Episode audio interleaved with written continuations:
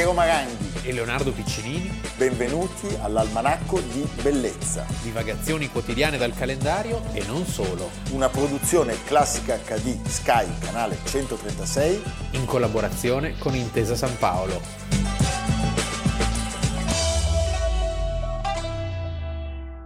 ...15 aprile, siamo qui ad Almanacco di Bellezza. Iniziamo subito con una donna misteriosa ed una straordinariamente affascinante.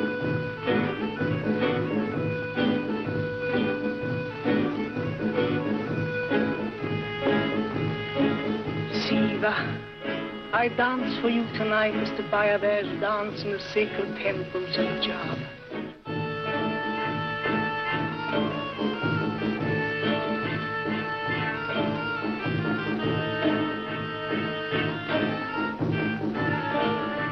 Leonardo Matari, ma non parliamo della spia oggi, parliamo della sua interprete. Anche se lei è Matari. In qualche modo sì. Cioè Matari Mm, sì, con quel film Greta Garbo, che è la nostra eroina del giorno, super eroina del giorno. perché Greta Garbo morì eh, nel 15 1990, il 15 aprile del 1990, e- A Manhattan, a Manhattan e con quel film impose un nuovo modello femminile, possiamo dire, in qualche modo. Un film abbastanza modesto. il film è modestissimo, però lei è pazzesca. Sì.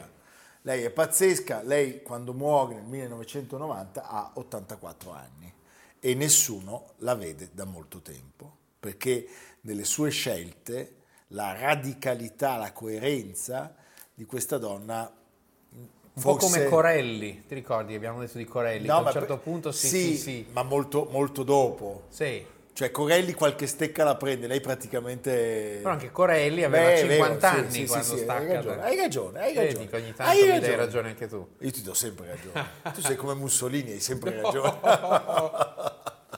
Senti, lei, diciamolo, fu attrice per meno di vent'anni. Allora, questo colpisce molto, cioè pensare che uno dei nomi femminili più importanti della storia del cinema Sì, non, non- non è Abbia- così ricordata questa cosa. abbia, abbia avuto una, una- una longevità di soli 20 anni, cioè lei a 36 anni saluta tutti e con meno di 30 film girati, ma più che sufficienti per diventare una delle più grandi attrici di sempre, saluta il mondo e si ritira. Mentre noi faremo almanacco fino... Noi sì, molto di più. Ma noi perché lo vogliono, lo vogliono. Allora, lei era nata in un quartiere popolare di Stoccolma e poi era diventata la divina. Lo era stata a livello assoluto e poi aveva deciso di non esserlo più. Greta Lovisa Gustafsson è il suo nome, nasce il 18 settembre del 1905 nel quartiere popolare Classico itinerario perché lei diventa famosa prima nel mondo germanico Certo. e poi da lì... Come Marlene. Come Marlene, esatto. Eh, nasce nel quartiere popolare di Sodermal da una famiglia di modeste origini, Sì. perché il padre era un netturbino alcolista E la madre era lavandaia. era lavandaia Bella, alta, e caparbia. Cioè lei quando fa la descrizione della sua infanzia dice dove stavamo noi tutte le case e gli appartamenti erano uguali e la loro bruttezza era uguale a quella di tutto quel che ci stava intorno. mamma mia. Il padre muore quando lei ha 15 anni, eh, probabilmente per la spagnola, e eh, per badare alla famiglia Greta lascia la scuola e a 15 anni si impiegò subito in un negozio di barbiere che abbandonò ben presto, qua viene già fuori un po' del suo temperamento, perché non sopportava le continue avance dei eh, clienti che non potevano non rimanere incantati dalla sua bellezza. Certo. Eh, ben presto fu notata questa sua avvenenza e le fu chiesto di posare come modella. Riesce però a studiare arte drammatica e a un certo punto arriva un colpo di fortuna, perché un regista finnico, Maurits Stiller, le fa un provino. Lei al momento del provino ha 18 anni, lui più del doppio, viaggia sulla quarantina, ma è subito amore. Allora diventa il suo pigmaglione Pygmalion, e le fa cambiare il cognome. Cioè, si inventa vecchia storia. Greta Garbo, e qua già la fortuna del nome ne parliamo spesso, come Yuri Gagarin, Greta Garbo. eh? Sì. Fortuna del nome. Quando Anche Hollywood... se Yuri Gagarin era il suo vero nome. Sì, no, ma la fortuna del nome può essere inventato o non, però sono quei nomi che... Piero Maranghi com'è? Eh no, non, non scava, non scava. Leonardo Piccinini non scava, zero non scava. Cioè ci potrebbe essere, non so, una birreria Piccinini e Maranghi. Mentre Greta Garbo... eh, Greta Garbo, cioè... Hollywood li convoca, loro si imbarcano insieme, pensa che bella storia, a settembre, e giungono a Los Angeles dove firmano subito un contratto con la MGM. Eh, Eh, lei, guidata da Stiller, è appena ventenne e non parla una parola di inglese, ma tanto il cinema, lo sappiamo, è bello questo. è sì. muto, Sì. quindi lei può fare tutto. Nel 25 gira il primo film americano, Torrent, ed è un successo. Diventa in pochissimo tempo uno dei volti più noti di Hollywood e le sue richieste esplodono. Allora, povero- perché immaginati l'estetica degli anni venti, no? Beh, anche e- nell'architettura. cioè, E nel- c'è una donna così lì in Eh, mezzo. è perfetta, spacca. è perfetta. Eh, È meravigliosa. Allora, Stiller capisce a un certo punto, questa è una storia che è ricorrente nelle coppie che scappano da un mondo per trovare fortuna in un altro mondo, molto spesso c'è uno che traina e un altro, come dire, che arranca. Allora, a volte questi amori rimangono forti e si rimane uniti, a volte c'è, come dire... Callas, Ma Calas Meneghini non potrei dire la stessa cosa. Loren Ponti. Non potrei dire la stessa cosa, no, no, perché lì c'è una, c'è una complicità. No, no, io sto pensando a, a due che scappano da un mondo Ah. e a un certo punto si capisce che è solo uno che ce la fa e fatalmente l'altro o accetta di essere, come dire, secondo e di vedere anche volare via probabilmente la sua metà, oppure fa quello che fa Stiller, cioè Stiller lascia tutto, molla il colpo, torna in Svezia e si toglie la vita. È una storia pazzesca. eh. Lui, incompreso, torna in Svezia e nel 1928 si suicida. Quindi la Garbo lascia delle vittime sul suo... Lascia le vittime. Nel frattempo, oltre ad aver perso il suo Pygmalion, lei deve affrontare il sonoro. Cioè lei deve entrare eh, in un Sì, mondo... che, che è un cambiamento che stronca le, le- Stronca le carriere. le carriere di tantissimi artisti. Molti interpreti che avevano questa presenza, Douglas Fairbanks. certo, ma la voce poi non era la stessa cosa. No. E anche dover recitare parlando eh, non ce la fanno. E invece lei Sono i Barrymore, ad esempio, che invece lo, lo passano bene. Questo... assolutamente la grande dinastia Sì. dei Barrymore e lei invece ce la fa, ce la fa perché a un certo punto in Anna Christie, che è il suo primo film sonoro, un film drammatico, 1930, Morandini dice unica vera ragione di essere di un film verboso è la presenza Della Garbo. della Garbo. beh, e sai cosa dicevano eh, le, le pubblicità per lanciare il film? Garbo Talks. Ah sì, come dire, Cioè, cioè, hai capito? tanta roba. La Garbo parla, per farti capire quanto Sì, era sì. potente questa donna. E allora la gente le sta dietro, va al cinema, ascolta la sua voce e lei diventa, se possibile, ancora più bella. Give me a whiskey. Ginger ale on the side. And don't be stingy, baby. Well, shall I serve it in a pail? All that suits me down to the ground. Gee, I needed that bad. All right, all right. sure. You look all in. Have you been on a bath? No, traveling. Day and a half on a train. Lei chiedeva un whisky con ginger ale a parte, invitando il barista a non essere tirchio col whisky. Give me a whiskey, ginger ale on the side, and don't be stingy, baby. Fantastico. Avete sentito che voce da Greta Garbo che ha? Lei aveva un innato senso per l'eleganza, per la capacità di rendere sexy i ruoli da femme fatale, con quel suo stile androgino, ma aveva anche quel dono veramente raro. Beh, eh, nello, sguardo, nello sguardo magnetico, cioè lo sguardo della Garbo è una cosa che ancora oggi ti stende, è indimenticabile. Non c'è nulla di eccessivo, è essenziale, è elegante, è una figura magnetica, immediata. E pensate, noi stiamo parlando di un'attrice che nel corso della sua vita interpreta 25 film soltanto, 10 muti e 15 sonori. Si potrebbe dire pochi ma buoni. Ah, pazzesco. Eppure, appunto, Greta Garbo è uno dei nomi, è uno dei nomi assoluti. Abbiamo parlato appunto di Mata Hari, citiamo certamente Grand Hotel, citiamo la regina Cristina, citiamo Anna Karenina del 1935. Ecco, Grand Hotel, ad esempio, che è del 1932 ed è il prototipo di quei film che vengono chiamati All Star, dove ci sono dentro tutti. Tutti, tutti. E tra l'altro ci sono, che vince l'Oscar come miglior film, e ci sono tra l'altro due dei Barrymore, John e Lionel. E Lionel. Ed è un film in cui succede tutto e non succede niente.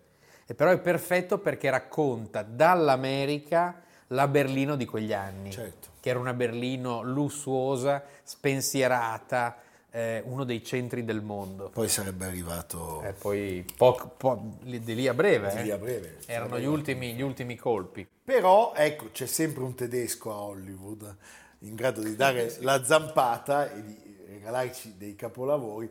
Beh, quando il suo, il suo successo incomincia un po' a appannarsi, quando lei Forse è il suo film più bello, cioè dove non c'è solo lei che tiene su tutto, ma in questo caso c'è anche una grandissima scrittura, perché è un film scritto da Billy Wilder eh, certo, e diretto da Ernst Lubitsch, cioè il padre di Ninochka. Nel 39, quando sembra che la sua stella si stia un po' appannando, arriva il più grande di tutti, Lubitsch. Ed è la sua, commedia più, è la sua commedia più importante Certo. di Lubitsch, eh, immenso appeal di Greta Garbo.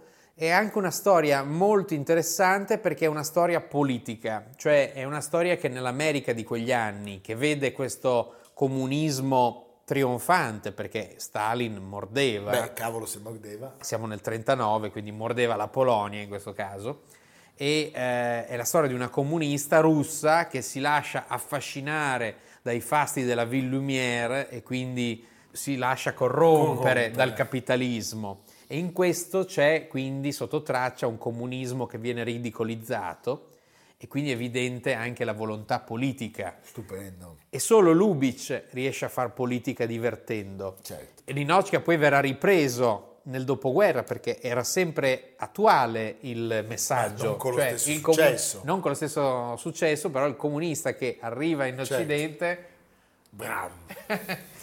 e si ingolosisce. se dicevano prima Garbo parla, qui dicono Garbo ride. Ah sì. È fantastico. Grain of humor in you. There's not a laugh in you. Everybody else laughs at it, but not you.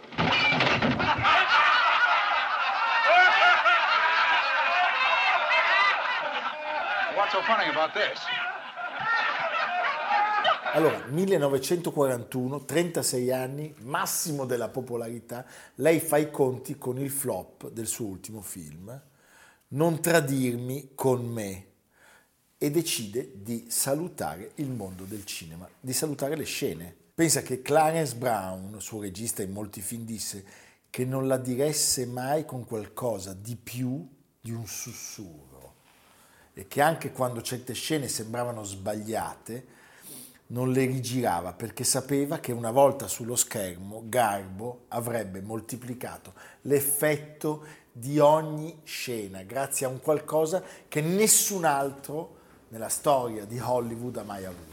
Cioè, lei in qualche modo è il contrario di Betty Davis, Beh, certo. che ha una carriera, no? Ogni momento della sua vita ha un preciso successo. Lei invece Basta. è così e basta. Il New York Times scrisse la cosa più bella di un film di Garbo era Garbo.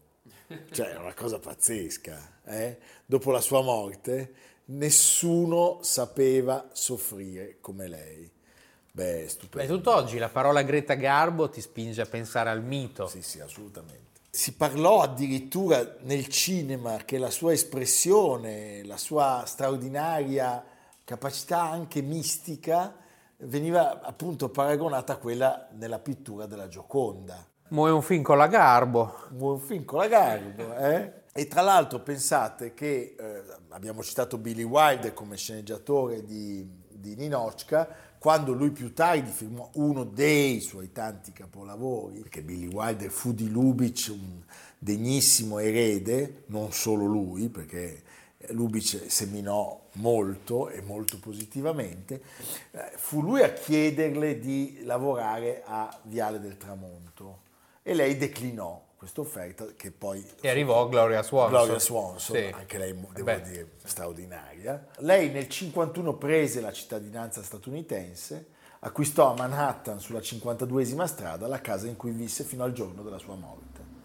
E che si sappia non si sposò mai e la gran parte delle informazioni sulla sua vita affettiva sono voci difficilmente confermabili. Un po' come Maria Callas in Avenue Georges Mandel. Sì. La- tra l'altro tu hai citato Maria Callas e sei perfetto, ormai funzioniamo a meraviglia. Perché Leonardo? Perché te lo dico con un ascolto.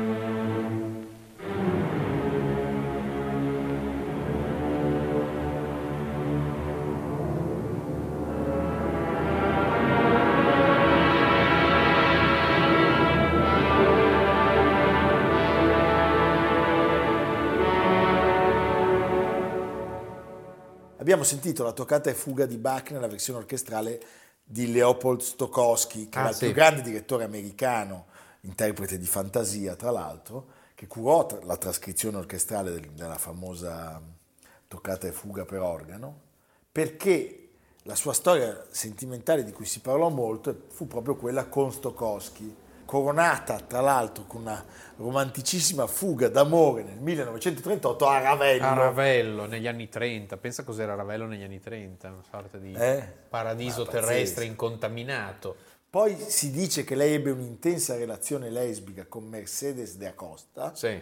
che era la poetessa statunitense di origine spagnola. Per questo lei fu considerata una delle pioniere eh, del lesbismo, insieme alla sua grande rivale poi. Marlene Dietrich. Eh, assolutamente. E si racconta che a, a un passante che riconoscendola tra la folla le chiese ma è proprio lei, Greta Garbo, lei gli rispose Lo ero. lo è. Lo ero, ma che meraviglia. Bellissima, eh? Geniale. ragazzi. Eh? Lei riposa nel cimitero di Skogskirkogarden. a Stoccolma e noi vi salutiamo con Grand Hotel. Well, I want to be alone. where have you been? I suppose I can cancel the Vienna contract? I just want to be alone. You're going to be very much alone, my dear madame. This is the end.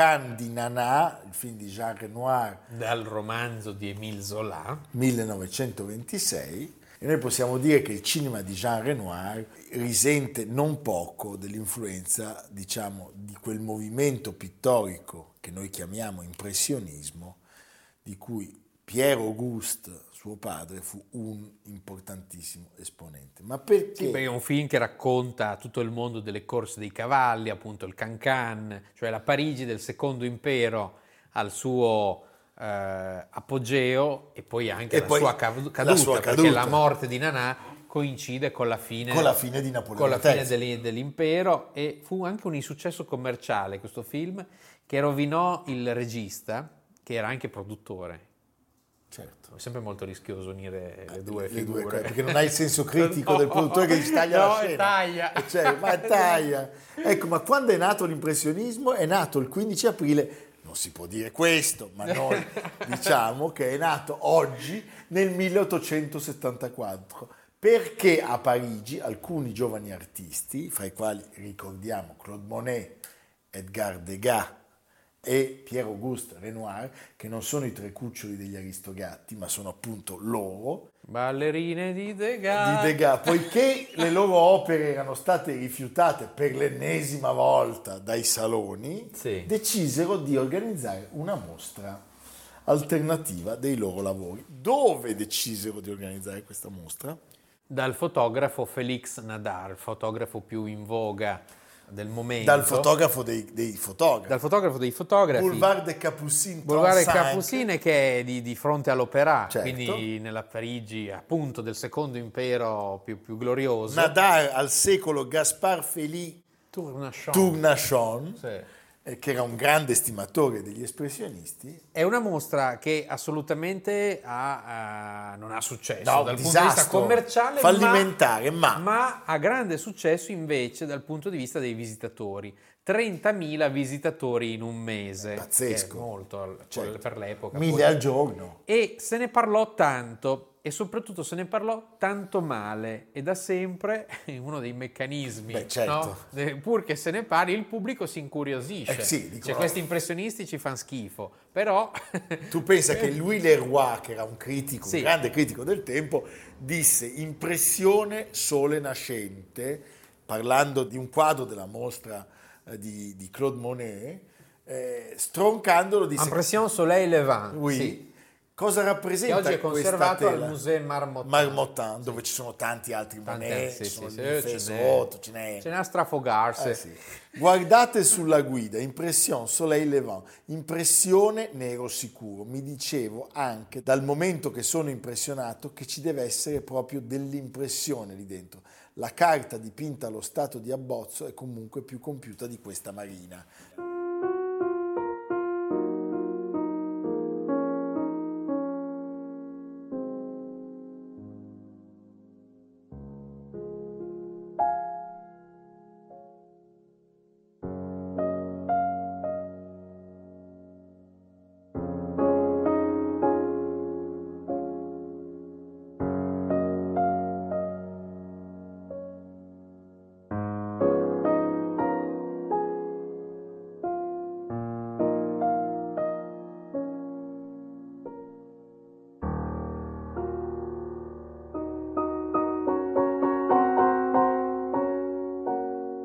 Diciamo che questo è il momento convenzionalmente inteso come nascita Ma dell'impressionismo, ma già negli anni 60 e soprattutto già nel 1863 con la presentazione al Salon del Déjeuner sur l'herbe di Manet, già lì c'era stato il primo momento, anche lì molto scandaloso, tant'è che ci sono eh, un momento in cui la Francia si divide tantissimo su queste opere, eh, Zola prende le parti di Manet, non si poteva collocare una modella nuda in un contesto borghese, cioè era una cosa assolutamente oltre eh, i canoni dell'epoca. E sono tutti artisti questi che tu hai citato, che sono attratti da un naturalismo antiaccademico. Chi sono i padri loro putativi? Courbet, Courbet, e anche ancora più dietro Corot. Corot. È, è la stessa ricerca della natura. Renoir raccontava ironicamente che l'impressionismo nacque il giorno in cui uno di loro dimenticò a casa il tubetto del nero. Ma fantastico. E trovo bellissima questa cosa. Bellissimo. E, e quindi fu solo costretto a dipingere questa che è poi la loro, la loro così, caratteristica, le trasparenze cromatiche, Certo. la luce, i riflessi, i vita del- corsi d'acqua, la Senna, Sì. l'Oise. È proprio, cioè, non- oggi non possiamo pensare alla Francia senza gli impressionisti. Non possiamo. Diciamo che la vita del gruppo dura fino al 1886, che era l'anno dell'ottava e ultima esposizione. In realtà dura fino al 1886 la vita del gruppo per diventare eterna decolla, e decollare decolla, sì. con una fortuna che forse non conosce uguali. No, poi diventa anche veramente in un certo momento, ricordiamo durante la prima guerra mondiale, mentre morivano a migliaia nelle trincee, questi qui continuavano a dipingere Noè Ninfee come, se, come se nulla fosse. Quindi è veramente la nascita, è la prima avanguardia, cioè l'art pour l'art, non c'è nessun significato politico nella pittura per la prima volta. Ed è un- solo una, una reazione a quello che si vede. E poi c'è un'innovazione tecnologica fondamentale, cioè che la pittura en plein air è possibile solo eh, grazie a questa invenzione, che è l'invenzione del tubetto. Del tubetto. Sono inglesi e francesi che negli anni 50 iniziano a produrre i tubetti di stagno. I tubetti di stagno garantiscono sia la durevolezza della pasta sia la facilità del trasporto. Sembra tra l'altro che il brevetto del tappo avvitabile sia una creazione americana.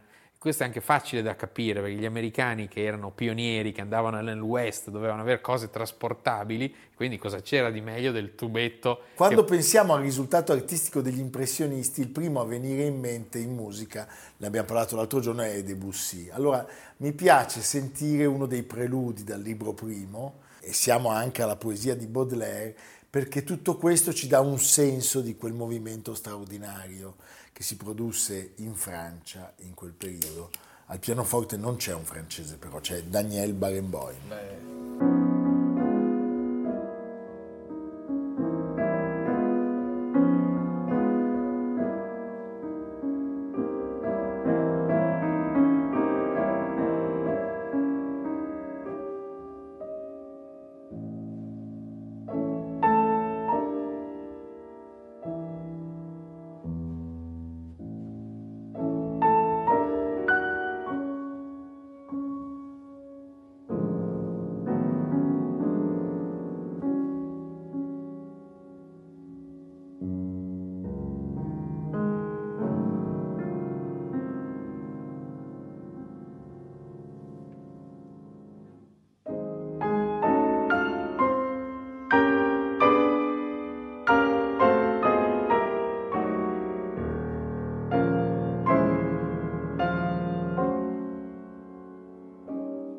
Abbiamo anche detto, oltre a Courbet e a Corot, certamente un viaggio che Monet fa negli anni 60 è quello in Inghilterra dove studia Turner e Constable. E quindi questo è anche l'altro momento, cioè Turner è veramente il padre di tutti questi, è la ricerca del paesaggio come, puro, come pura sensazione atmosferica. E poi nel 1886 il loro mercante Paul Durand Ruel, con questo stock vastissimo che ha, cioè di opere Di- che non, che gli, non costano, che gli- non gli costano niente, sbarca a New York e lì fa un successo pazzesco. Le opere cominciano a costare delle cifre enormi, l'America quindi impone i prezzi nuovi sul mercato europeo e da quel momento gli impressionisti, insieme ai vini, saranno il maggior prodotto di successo dell'export francese. Fantastico. Impressionisti, camembert e champagne. Quindi c'è, anche il formaggio. Anche formaggio. Anche il formaggio. Va bene Leonardo. Senti, allora dopo questa meravigliosa avventura estetica, dov'è che ci porti? Siccome è uscito un libro, eh, Roma, Piazza Cavour, il Palazzaccio, che un Palazzaccio, tempo, Palazzaccio è il Palazzo, Palazzo di di Giustizia, Giustizia. È oggi sede della Corte Suprema di Cassazione. Una volta il Palazzo di Giustizia di Roma, il tribunale era il porto delle nebbie. Certo, non mi fate parlare. Un edificio gigantesco. Quando si parla di tribunali mi arrabbio. Un edificio gigantesco, 170 metri di lato, statue colossali, proprio il capolavoro dello stile umbertino. E non è eh, un edificio isolato in questa Roma eh, post-unitaria, perché agli anni 70 risalgono il Ministero delle Finanze e il Ministero della Guerra, che Quintino Sella aveva voluto lungo la via Pia, odierna via 20 settembre, e eh, nel 4 novembre 1887, presenti Umberto I e la regina Margherita, si pose la prima pietra del Palazzo di Giustizia di Roma, che è l'edificio più importante di quegli anni insieme al Vittoriano. E, sia i- e tutti e due edifici possono essere letti come altrettante espressioni, scrive Paolo Cohen sul eh, Sole 24 Ore, espressioni dei leader della sinistra storica di governo, Agostino Temperetis e Giuseppe Zanardelli. Infatti il ponte è Umberto I e poi si arriva in via Zanardelli. Via Zanardelli, Zanardelli abolizione della pena di morte, giusto? Sì. E tutto A me era... piace più il palazzaccio della macchina da scrivere. Ah sì, poi non ha comportato la distruzione di nulla. Esatto. Erano i prati, quartiere Prati perché era tutto vuoto, c'era anche solo dei prati. E Noi andiamo tutti al palazzaccio a rivedercelo. Sì, e poi c'è il film anche bellissimo, tutti dentro. Tutti dentro, con Alberto Sordi. Con Alberto Sordi meraviglioso, col cappello lungo. Con i capelli lunghi. poi noi ci andremo al palazzaccio per delle altre ragioni, ma voi ci porterete le arance. Le ara- Evviva, Grazie. ci vediamo Grazie domani. Grazie anteprima. delle arance. Almanacco di bellezza cura di Piero Maranghi e Leonardo Piccinini. Con Lucia Simioni, Jacopo Ghilardotti, Samantha Chiodini, Paolo Faroni, Silvia Corbetta. Realizzato da Amerigo Daveri, Domenico Catano, Valentino Puppini, Simone Manganello. Una produzione classica HD Sky Canale 136 in collaborazione con Intesa San Paolo.